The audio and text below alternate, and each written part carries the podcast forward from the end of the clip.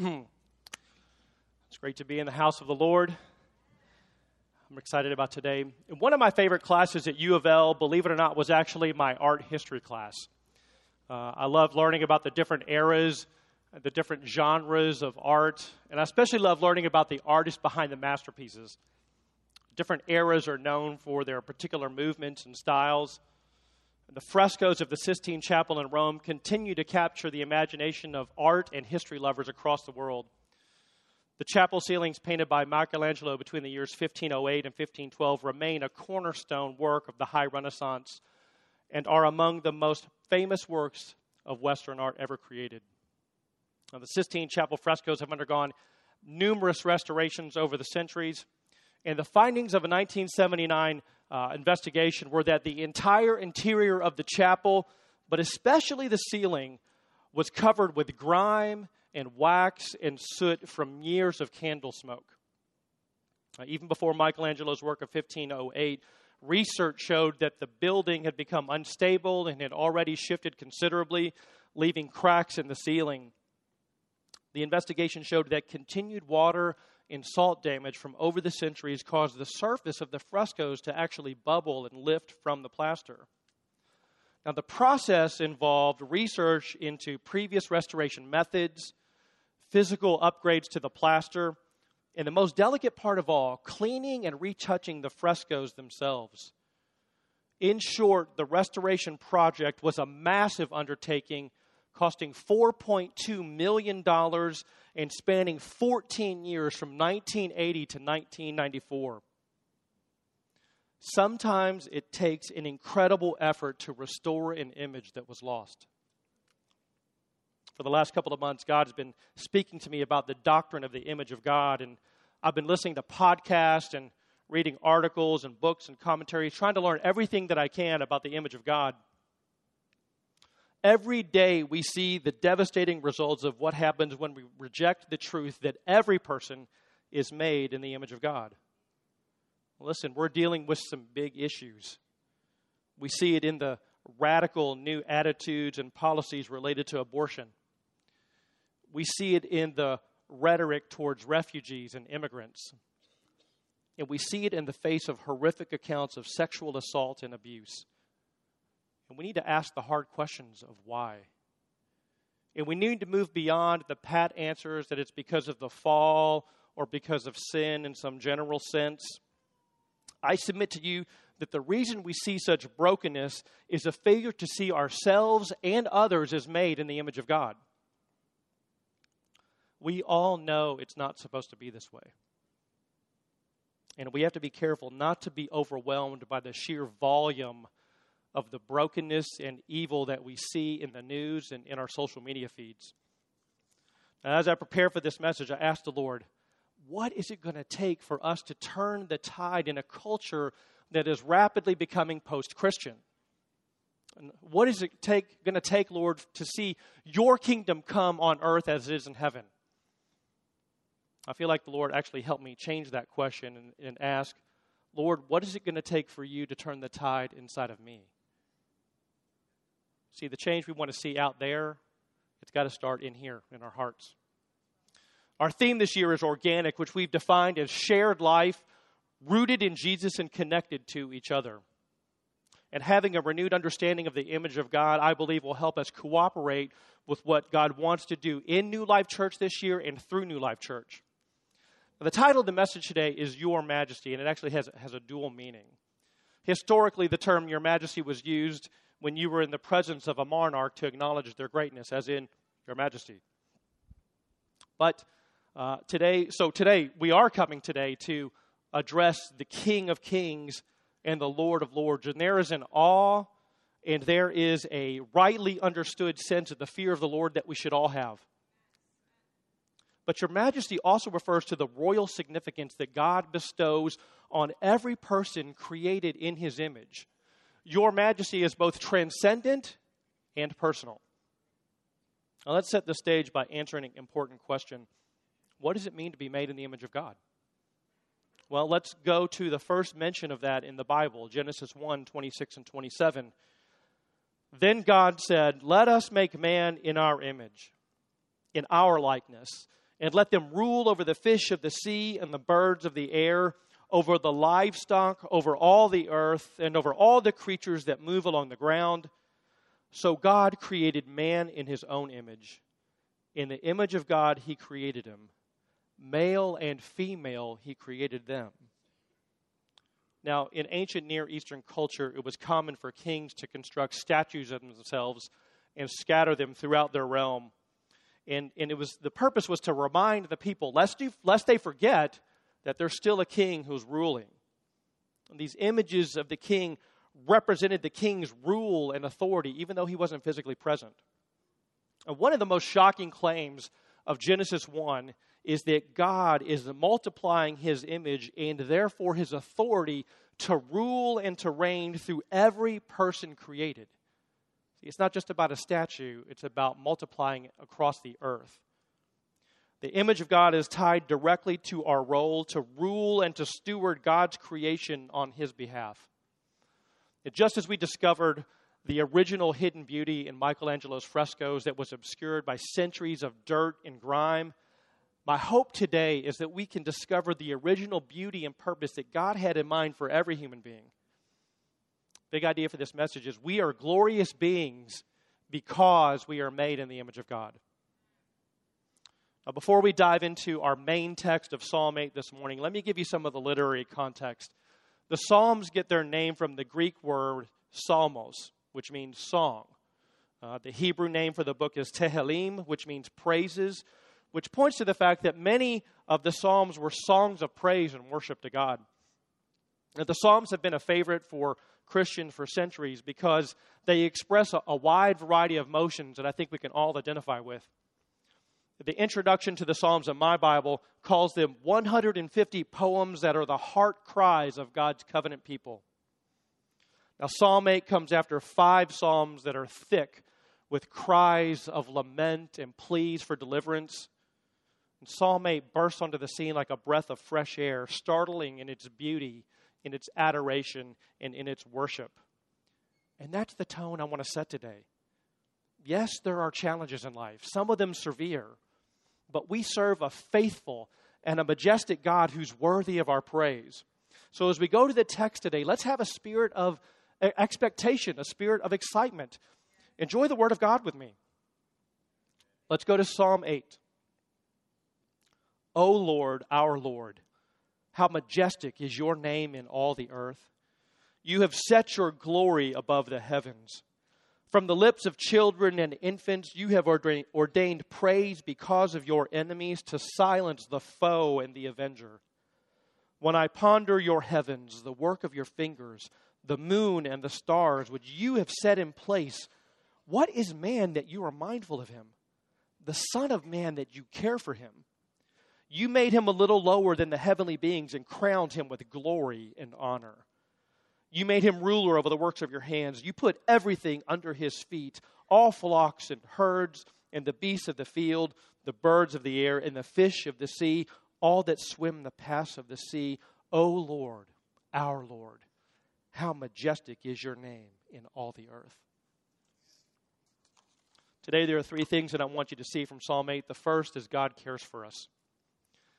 God cares for us. Now, in the first four verses, the psalmist David uses an interesting form of contrast. In verse 1 and 3, there's both a recognition and a declaration of the royal attributes of God. His name is described as majestic, which can also be translated as mighty, mighty in his victories, mighty in his judgment, mighty in his rule over all creation. David remarks about the glory or David's remarks about the glory or magnificence of God. Uh, he, he, he states that it surpasses the sky into the stars. The psalmist clearly understands that he is addressing the creator and the king of the universe. Now, we've all probably been in situations where we realize how big God is and just how small we are. Years ago, I visited a friend in Durango, Colorado, and he happened to live in a mountain, uh, in a cabin on the side of a mountain way, way up. And one night, as we were hanging out, I went outside to uh, get something out of his Jeep. And as I walked outside, my breath was literally taken away. uh, I, I saw what seemed like a multitude of thousands of stars from one end of the sky to the other. And it felt like at that moment I was so close I could just reach up and pluck them from the sky. Overwhelmed. I was overwhelmed. How could you not be? I just fell down on my knees and I worshiped. And I praised God for who He is, for His character, for His goodness, for His power, for His love. The psalmist is making the point that there is an inexpressible distance between the supreme creative power of God and the frail, dependent, immortal humans. As the psalmist ponders the amazing display of God's power, he then shifts to ask, What is man that you are mindful of him, that you even care for him? Now, the words mindful and care for have a deeper meaning that's closer to uh, a remembering that causes a, a longing. So take a moment and think about someone in your life, someone that you love dearly, a parent, sibling, a friend, maybe a child that lives in another part of the country or another part of the world. And in that moment, it feels as if hundreds, maybe thousands of miles are removed. Maybe you, be, you begin to feel a, a longing to spend time with them, to care for them. And that's the picture that the psalmist is poetically painting for us. He's literally amazed at the thoughtful and loving care of an infinite God for a finite human. Now, in these verses, the psalmist also uses the most vulnerable and dependent of all humans, children and infants, to make a powerful point. God not only cares and provides for these little ones, the text says that he ordains praise. And some translations say he ordains strength to silence his foes and his enemies. As always, God's power is made perfect in our weakness. And during his triumphal entry to uh, Jerusalem, Jesus himself quotes Psalm 8 in Matthew 21 15 and 16. It says, But when the chief priests and the teachers of the law saw the wonderful things he did, and the children shouting in the temple courts, Hosanna to the Son of David, they were indignant. Do you hear what these children are saying? They asked him. Yes, replied Jesus. Have you never read? From the lips of children and infants, you, Lord, have called forth your praise. Two weeks ago, I was honored to be able to say the opening prayer and just share a few remarks at the annual Right to Life rally uh, downtown at the courthouse. Uh, it actually happened to be the 46th anniversary of the tragic Roe versus Wade decision that legalized abortion. One of the things I uh, uh, researched is that recent statistics indicate there's actually progress to be celebrated. The most recent data reports that uh, abortions per year, the abortion rate, and the number of facilities in the U.S. that perform abortions are all at historic lows. We should praise God for that.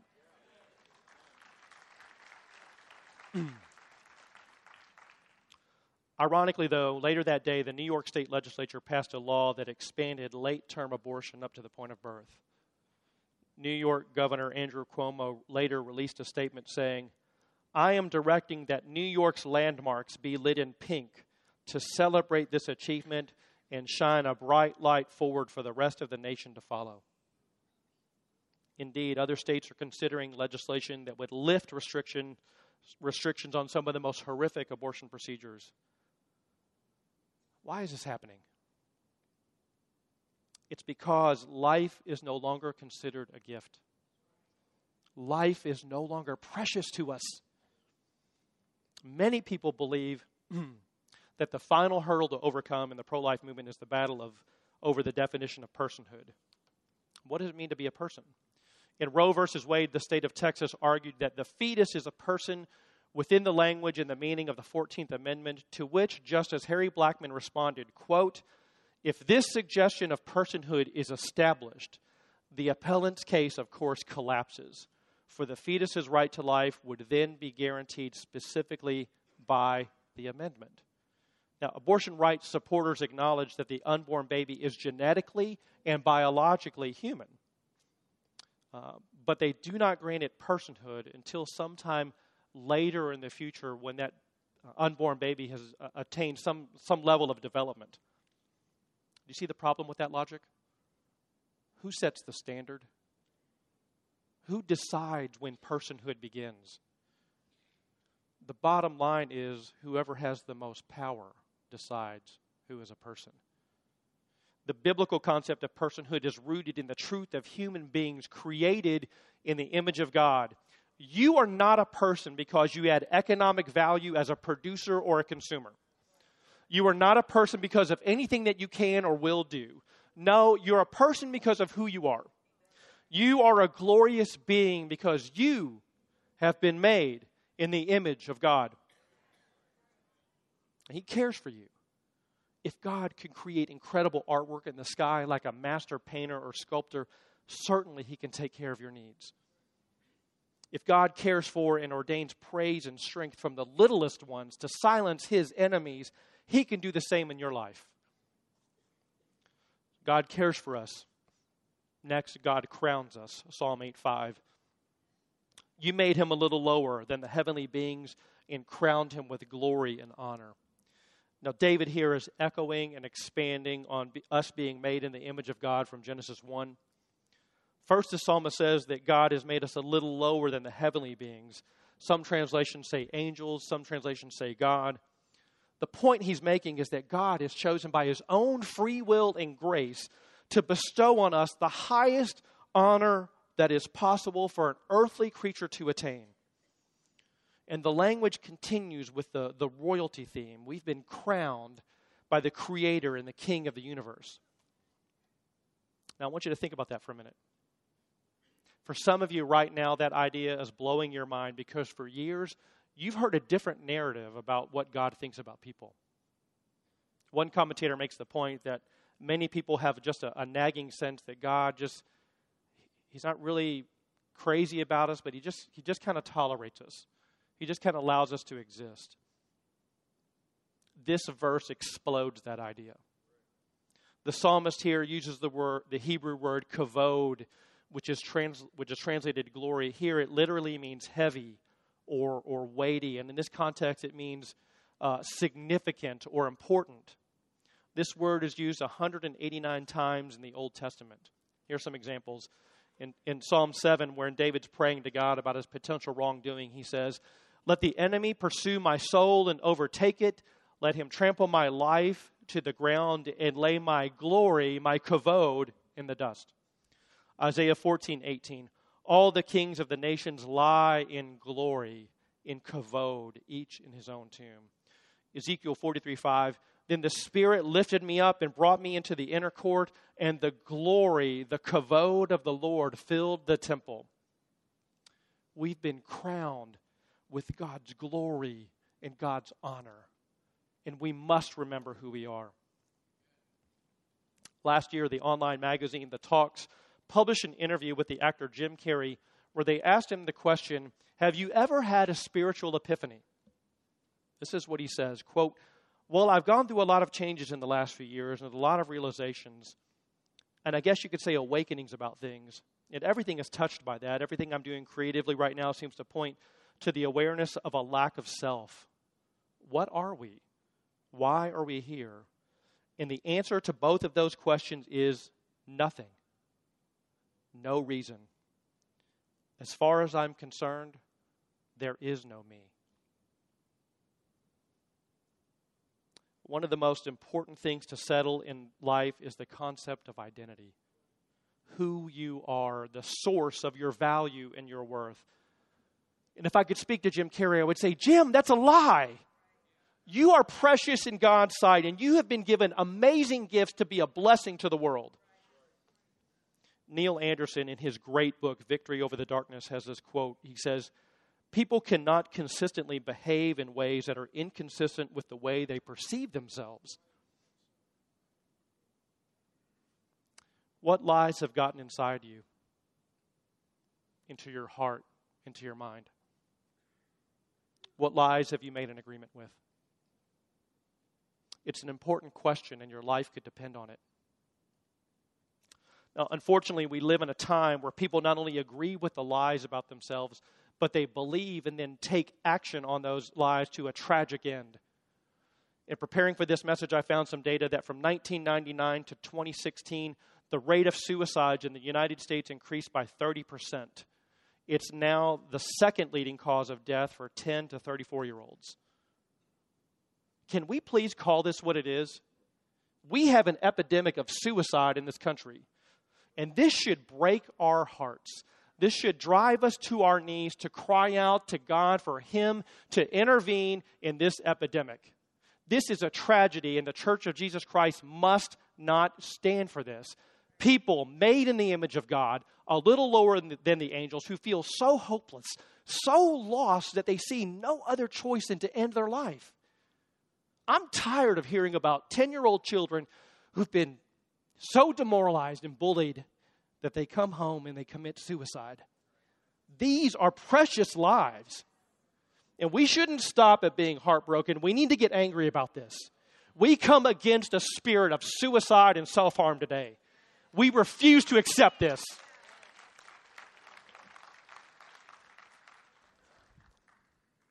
One of the most interesting bands in recent years is 21 Pilots. They have an amazing way of treating deep and serious subjects with incredible creativity. Their most recent album, Trench, has a song that addresses how the culture has begun to glorify and celebrate the issue of suicide. Here are some lines from their song, Neon Gravestones. Could we give this some room for a new point of view? And could it be true that some could be tempted to use this mistake as a form of aggression, a form of succession, a form of a weapon, thinking, I'll teach them? Well, I'm refusing the lesson. It won't resonate in our minds. I'm not disrespecting what was left behind, just pleading that it does not get glorified. Maybe we swap out what is, it is that we hold so high, find your grandparents or someone of age, pay some respects for the path that they paved, to life they were dedicated. Now that should be celebrated. In an interview about that song, the singer Tyler Joseph says, quote, I, I think at some point we hear you and we are here for you and we understand you. There's a point where that doesn't help. And what's the opposite of that? That's a challenge to step up and defeat something, to win. Now, I don't know your situation or your background, but here's what I do know.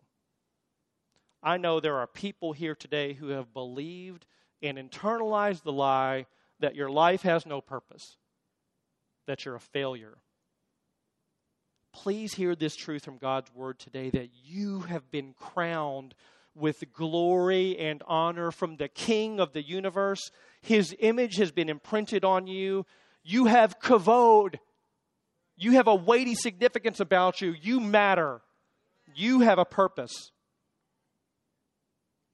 So God cares for us. God crowns us. And last, God commissions us. Verses 6 through 9, Psalm 8. You made him ruler over the works of your hands. You put everything under his feet all flocks and herds and beasts of the field, the birds of the air, and the fish of the sea, all that swim the paths of the seas O oh Lord, our Lord, how majestic is your name in all the earth. The text here is linked to the original calling we received from God in Genesis 1. The Bible Project podcast has a great discussion on how being made in the image of God is directly tied to our role to rule and to reign on His behalf, to represent Him, and to move the creation forward. Now, the Genesis account takes place in a garden. So, what does that look like in our context? One of the ways that we express the image of God is through the lives we lead creating, discovering, building businesses, growing families, serving the community. Living the biblical purpose as God's image bearers takes place out there Monday through Saturday. And see, that's why at New Life, at New Life Church, we talk more about building the kingdom of God rather than just going to church or building New Life Church. So, what does it mean to rule the earth on God's behalf? During the Christmas holiday, I had the chance to visit with a dear friend who I haven't seen in years. She's like a, a big sister to me in the faith. And when, whenever we get a chance to talk, it always comes back to and centers on what is God doing in our different contexts. Now, Liz was just finishing up as the national director for World Vision in Nepal, and the topic of leadership came up in our discussion. Now, she told me that Nepal has a very hierarchical structure, almost a, a caste like system, and she felt that that kept people from unlocking the freedom and joy of living out their calling. She told me how one day she radically recreated their organizational chart. And then she called a mandatory base wide team meeting. And when the team came in, they saw on the org chart that the janitor's name was at the top. And her name, the national director, Liz's, was at the bottom. the janitor was almost speechless at what was a scandalous demonstration of grace. What was she communicating? That ruling and reigning as a Christian is about serving. And as image bearers of God, we get the high calling and the privilege to restore the image of God in others. And I began to laugh when I understood that the kingdom of God is advancing in Nepal just like it is here at New Life Church. You see, the world system is all about getting yours. I'm going to get mine. It's all about getting to the top, climbing the ladder, and getting to the top of the triangle. But in God's kingdom, it's reversed. It's the upside down triangle. In the kingdom, it's all about downward mobility, it's about giving up power. Mark 10:45 For even the son of man did not come to be served but to serve and to give his life as a ransom for many. Philippians 2 5 through 8. Your attitude should be the same as that of Christ Jesus, who, being in the very nature God, did not consider equality with God something to be grasped, but made himself nothing, taking the very nature of a servant, being made in human likeness, and being found in appearance as a man. He humbled himself and became obedient to death, even death on a cross. Can I ask you, how are you ruling and reigning? Is it about extending your kingdom or God's kingdom? Is it about gaining glory for yourself or giving God the glory? See, we all have an innate desire to be part of something that is bigger than ourselves, and that flows out of man's purpose from the very beginning of creation. We're to represent God in everything we do, to rule and to reign and to bring prosperity and blessing into every situation. That's why work inherently comes with honor. In the 1960s, Memphis, like many other cities, uh, their sanitation workers worked long hours for low wages. No overtime pay, no paid sick leave, and injuries on the job could result in you getting fired. You didn't work, you didn't get paid and most of them made right at about 65 cents an hour. Working conditions were, put it mildly, horrific. When workers went home, they had to stop at their door, their front porch, and pull off their clothes where maggots would fall out under their bodies. On February 1st, 1968, two sanitation workers, Echol Cole and Robert Walker, took shelter from the rain in the back of their garbage truck and as they rode in the back of the truck, an electrical switch malfunctioned and the compactor turned on and they were crushed to death. The Public Works Department refused to compensate their families. This sparked an outrage which led to the Memphis sanitation workers to strike and to peacefully protest their terrible working conditions. According to James Douglas, a sanitation worker at the time, he said, We felt that we had, would have to let the city know that because we were sanitation workers, we were human beings. The signs we were carrying said, I am a man. And we were going to demand the same dignity and the same courtesy any other citizen of Memphis has. Reverend James Morris Lawson Jr. said during that time, quote, For at the heart of racism is the idea that man is not a man. I use some of the lang- movement's language that you are men, you are a child of God, you are somebody the Memphis sanitation worker strike would win the support of civil rights leader Dr. Martin Luther King Jr., and it would also lead to his assassination less than two months later. You see, racism at its heart is a sinful, evil, horrific attack on the image of God. When you see someone else as subhuman, then you open the door to anything and everything we believe everyone is created in the image of God. That's why at New Life Church, one of our convictions, one of our core values is racial reconciliation. And that's what the struggle for civil rights was all about. Secular law should derive their meaning and their authority from biblical truth. Ephesians 2:10 For we are God's handiwork, created in Christ Jesus to do good works, which God prepared in advance for us to do. When you work, whatever your occupation, whether you're a corporate CEO or a sanitation worker, it is endowed with inherent dignity and honor. Every image bearer of God, regardless of race or ethnicity or nationality, has been commissioned to rule and to reign on God's behalf. One final story as we close. Over the Christmas break, I attended the funeral for one of the saints who had the earliest impact on me. Simon Sato was born on July 22, 1928, in Idaho Falls to a Japanese immigrant pastor and his wife. During World War II, he and his family were incarcerated as enemy aliens at an internment camp in Arizona. His son Steve said, quote, Instead of looking at this injustice with bitterness or resentment, he barely thought it worth mentioning. When he did talk about the internment camp, it was in the context of appreciation because it was during this time that my dad felt convicted that God was calling him to dedicate his life to becoming a medical missionary in India. He and his wife Yvonne married and faithfully served in rural India uh, in medical missions as a doctor and nurse and a husband wife team impacting many lives, both physically and spiritually. I first met Dr. Sato, Mr. Sato, in January of 1997 on the weekend that, w- that I was actually moving to New York. Uh, and during that lunch, he and Mrs. Sato engaged me in just, just a wonderful conversation with genuine interest in who I was as a person. You see, there were no ulterior motives no hidden agenda to get me saved.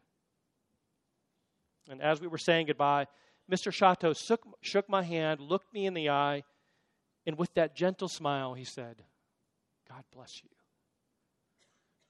Now, it seems small, but that was an eternal moment that has impacted me the rest of my life. See, in that moment, 22 years ago, when I was lost in my sin, Mr. Sato cared for me. He crowned me. And as I only realized as I prepared for this message, He commissioned me. He was passing a spiritual baton to me. He was essentially saying, As I restored the image of God in you, you go and do the same for others. At the funeral, my friend Steve said of his father, he was always willing to become less so someone else could become more. Doesn't that sound like someone we know? we are made in the image of God, but we point to a greater reality. The true Son of Man, Jesus Christ, who is the image of God. Colossians 1:15. The Son is the image of the invisible God, the firstborn over all creation. Hebrews 1 3 says, The Son is the radiance of God's glory in the exact representation of his being. Hebrews goes on to say in chapter 2, verses 6 through 10, but there is a place where someone has testified, What is man that you are mindful of him? The Son of Man that you care for him. You made him a little lower than the angels. You crowned him with glory and honor and put everything under his feet. In putting everything under him, God left nothing that is not subject to him. Yet at present, we do not see everything subject to him. But we see Jesus, who was made a little lower than the angels now crowned with glory and honor because he suffered death, so that by the grace of God he might taste death for everyone. Jesus was shamed so we could be honored. Jesus was condemned so we could be set free. Jesus was crowned with thorns so we could be crowned with glory. Jesus tasted death so we could taste life. And look, if we're honest, we all know that we've missed the mark. We've defaced the image of God in ourselves and in others. We haven't ruled the earth or ourselves the way God intended. And that's why Jesus came to make all things new. Jesus lived the perfect life that we should have lived, and on the, cro- on the cross, he died the death that we deserve. He suffered for every evil thought every, every evil word we've said and every evil thing we've ever done. He gave his life as a perfect sacrifice for your sins and for mine. Just as we saw in Michelangelo's creation of Adam fresco, where God reaches out to touch Adam and creates him in his image, Jesus is here today, here at this moment, with his arms wide open, saying, Come to me. Trust me with your life, and I will restore God's image in you. I will make you new. God cares for us. God crowns us. God commissions us. We are glorious beings because we are made in the image of God.